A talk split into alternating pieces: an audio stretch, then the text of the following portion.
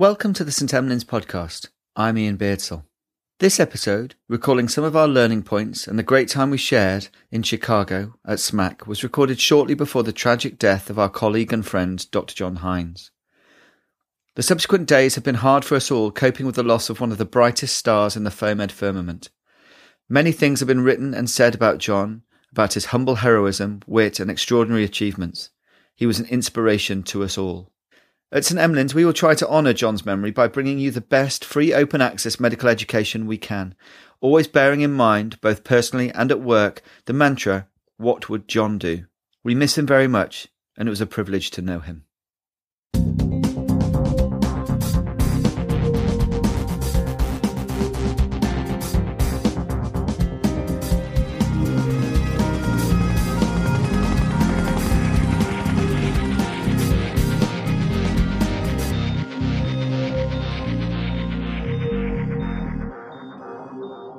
Welcome to the St Emlyn's podcast. I'm Iain Beardsell. And I'm Simon Carley. And as you've probably guessed, we've just returned from a fabulous week out in Chicago at SMACC US. We had intended to try and bring you a podcast every day after days one, two, and three, but simply we were too busy. We just didn't have a chance, what with everything else that was going on. So our apologies, but there are loads of other resources out there of people who are perhaps slightly more organized than us. Foamcast especially have done some great roundups, but we wanted to take this chance just to bring you some of our highlights from the conference itself. That's right, Iain. It was an amazing week in Chicago, but I've got to say, with the number of talks we did and the number of sessions that we went to and all the things the St. Emlyn's team were involved in, even finding minutes for sleep was a bit of a challenge. So sadly, we didn't get the podcast out day by day, but I agree with you. There's some great material out there. If you want to go day by day through all the sessions, yes, you'll be able to pick that up. And on the Intensive Care Network over the next year, of course, the talks will be released. So you'll be able to see and participate in SMACC between now and next year. And the rather exciting news of where SMACC is going to be next year. But Simon, what about highlights for you? Anything particular on day two? So on day two, I went to some really interesting uh, talks, actually. I went to a session called Ruling the Resus Room, which was kicked off by Roger Harris. And he took an interesting approach about when to stop resuscitation. Now, last year, Cliff Reid did a great talk on never really giving up on that patient who really is trying to die prematurely. So, the patient who's got a retrievable condition, you have to absolutely do your very best to save them. Roger's talk was slightly different. He took more of an intensive care perspective and addressed the idea that deciding when to continue is not just a, a, single decision at a point in time, but it's something you need to revisit on a regular basis.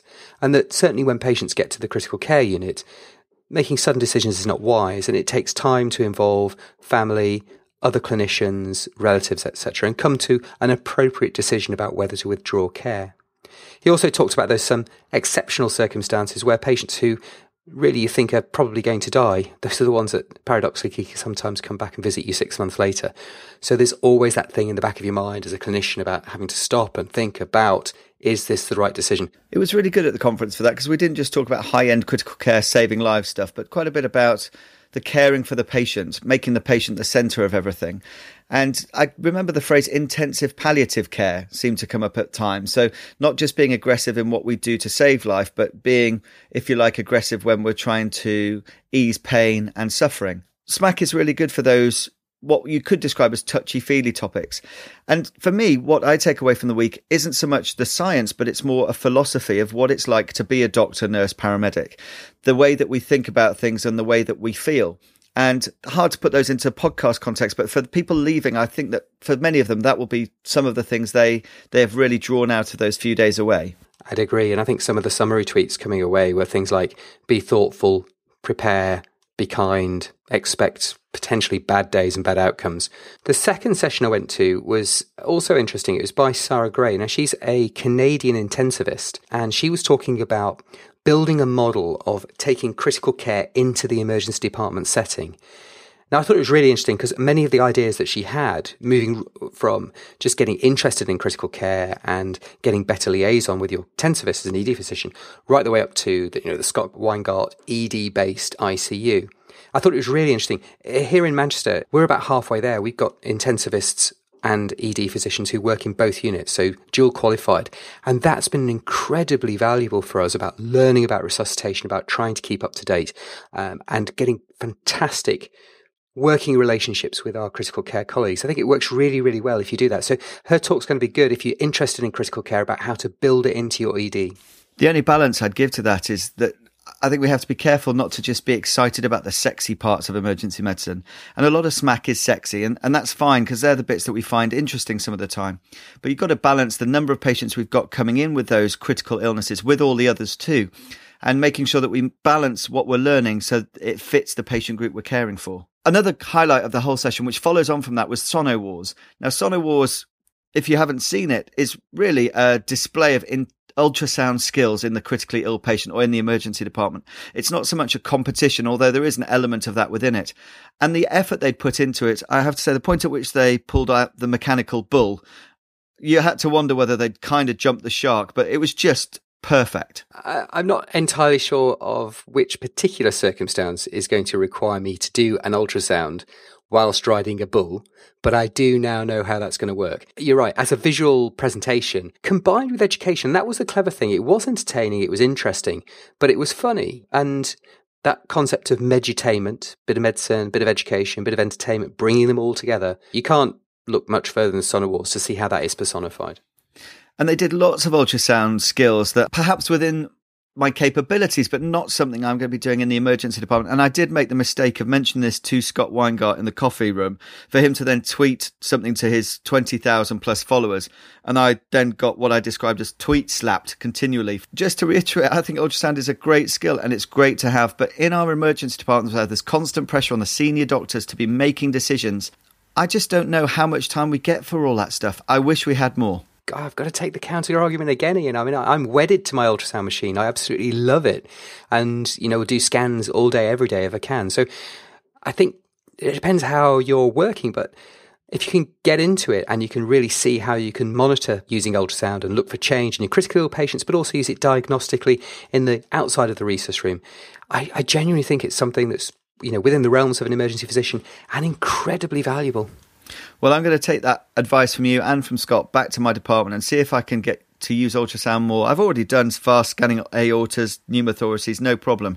But uh, I'll I'll try really hard to see if I can do more of that within the confines of the job of a busy ED in the UK. If you are looking to expand your ultrasound skills, I actually think the way we teach it in the UK to do fast and aortas, they're not actually the stuff which I'm doing day in, day out. I do a lot more chest ultrasound, more uh, limit echo ultrasound, and there's a fantastic resource called 5 Minute Sono. It's an incredibly good, short, easy to access, very easy to learn website. Give it a try. There's loads of cracking stuff on there. So that was the end of the education for Thursday, but there then was the gala dinner. And again, the organisers outdid themselves.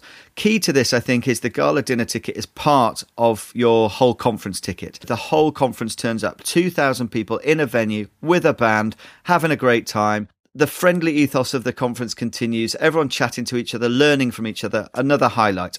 I agree. At the end of Navy Pier, which is a really famous place in Chicago, with the Blues Brothers on stage, with lots and lots of chat. It, the theme was festival, and everybody was there dressed up. Everything from Glyndebourne to Glastonbury. It was tremendous. Just to reiterate, despite some of the talks being on ECMO and reanimation, it wasn't the original Blues Brothers because that really would have been a special thing to see. But as a cover band, almost unrecognizable from the original. So Friday morning, you'd think a few bleary eyes, some tired faces, but again, a full conference hall for the first session. That was pretty impressive, actually. And that was all around making critical care safe. Uh, we heard from Peter Brindley, great presenter on patient safety.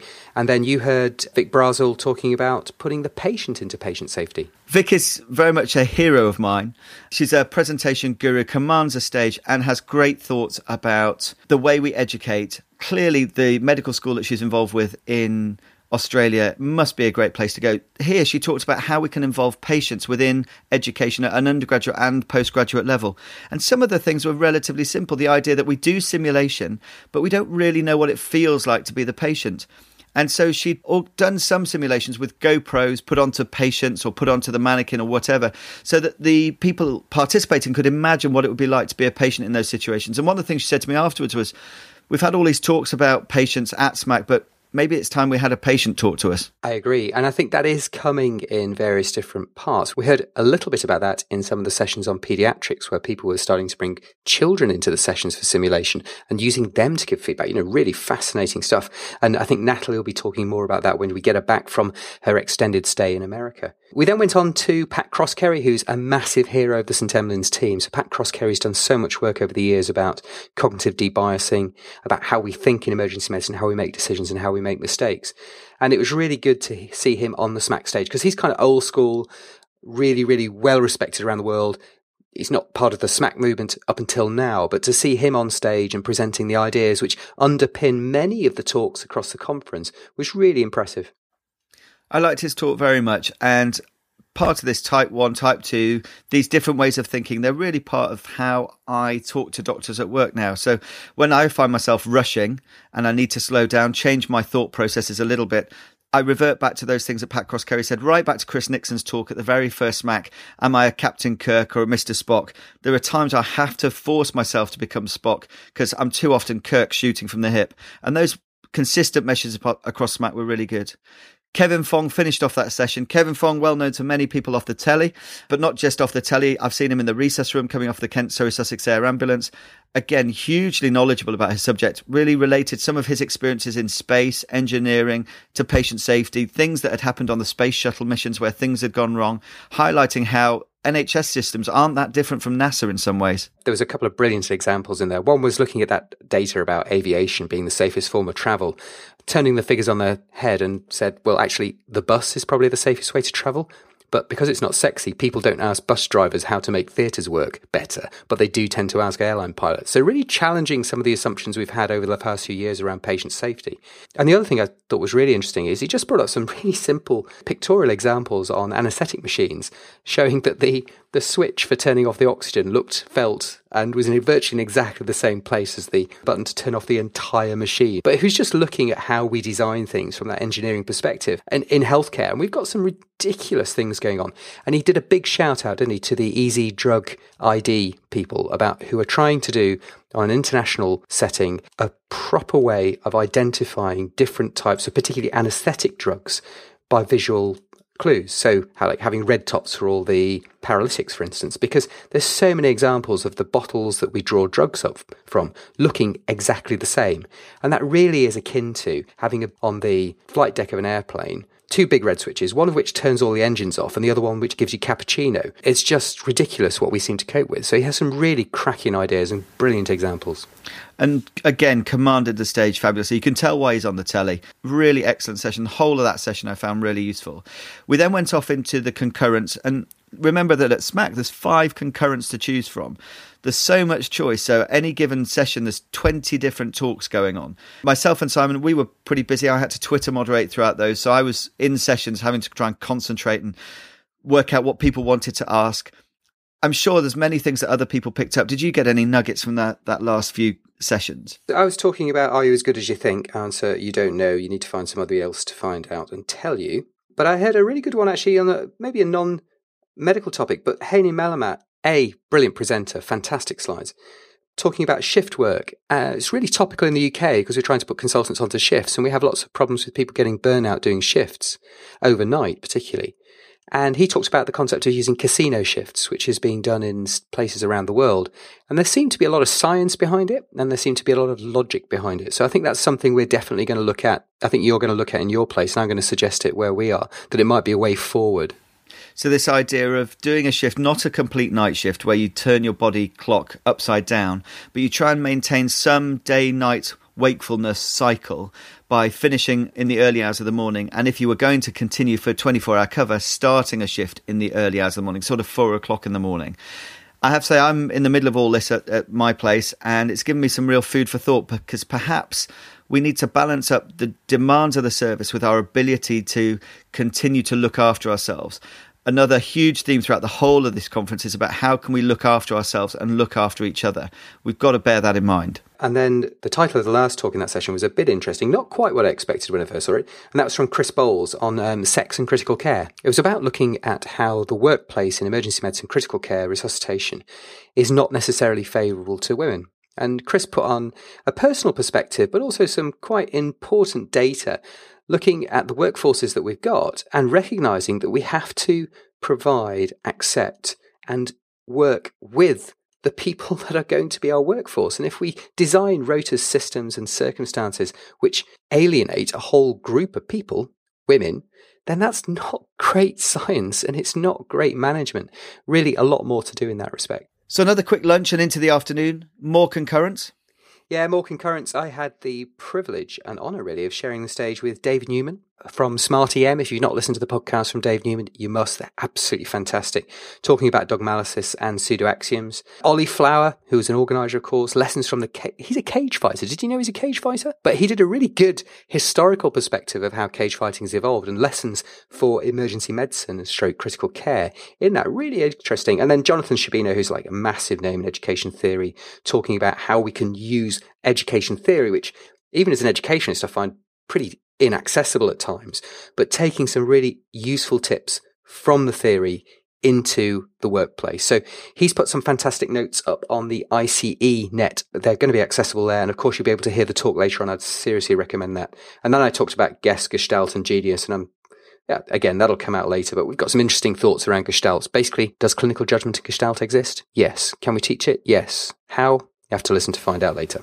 Now, that drew together, if you like, the clinical program for SMACC three very full days, and then there was the SMACC finale. Now, this is something you and I both ended up being involved in, and I think it was so unique that it's one of those things that unless you were there, it's probably not worth reliving. So perhaps we should just draw a veil over that and just say what a tremendous conference it was. The end of the day for us, the true finale in true St. Emlyn style is what do we always do when we go around a conference? We go singing we go singing. So we had a fabulous night of karaoke in Brando's Speakeasy. When we arrived, the locals were in. They were singing very seriously and very well. By the end of the evening, the SMACC fraternity had taken over the entire bar. The singing was considerably louder. There were a lot of people involved, and I can't say that the quality improved though. All in all, Simon, SMACC Chicago, we're back to the real world now, back to your hospital. We're doing this podcast. You're in your scrubs, ready to go. What do you think the key message is for those who weren't there? How do we take what we've learnt and experienced over that very special week back to our departments? For me, what would I say the conclusions are? We are, it's a tough job, but the opportunities that we have to do great things are immense. It's a fantastic job. Hard work, but fantastic. You have to work hard if you're going to be great. If you want to be awesome and excellent, You've got to get out there and think and challenge everything that you do, constantly reinvent your knowledge and constantly think about how you can apply that to people. The other things that we thought about a lot are really the personal stuff, such that we see lots of crazy stuff. Our days are not normal, and it's easy to find yourself a little bit isolated, depressed, uncomfortable. If errors take place, it can be really, really tough. And a key message that came out of many talks were that if things are hard, don't try and get through it alone. Go and talk to people, get help, make sure that you've got a circle of friends and a way of coping, a way of building resilience in yourself so that you can cope with all of these things. And then the last thing would be what an incredible and a truly incredible worldwide association of great minds, of great people who really just want to make patient care better, who want to have fun doing it, and who want to share as much as they can. It is a hard thing to explain if you've not been. And the last thing I'd want people to feel is left out if they haven't been to SMACC. It is a philosophy, I think, and hopefully many more people will be able to come to Dublin who perhaps weren't able to, especially UK based people, Europe based. It's in Dublin next June from what we understand, tickets will actually be limited this time to the venue. So um, make sure you're in early. About 2,000 places are available. Throw yourself into it. Chat to anyone who went and hopefully, the feeling that we've all come home with, we can help permeate through our departments. We can look after each other. And better than that, we can look after our patients more superbly than ever before.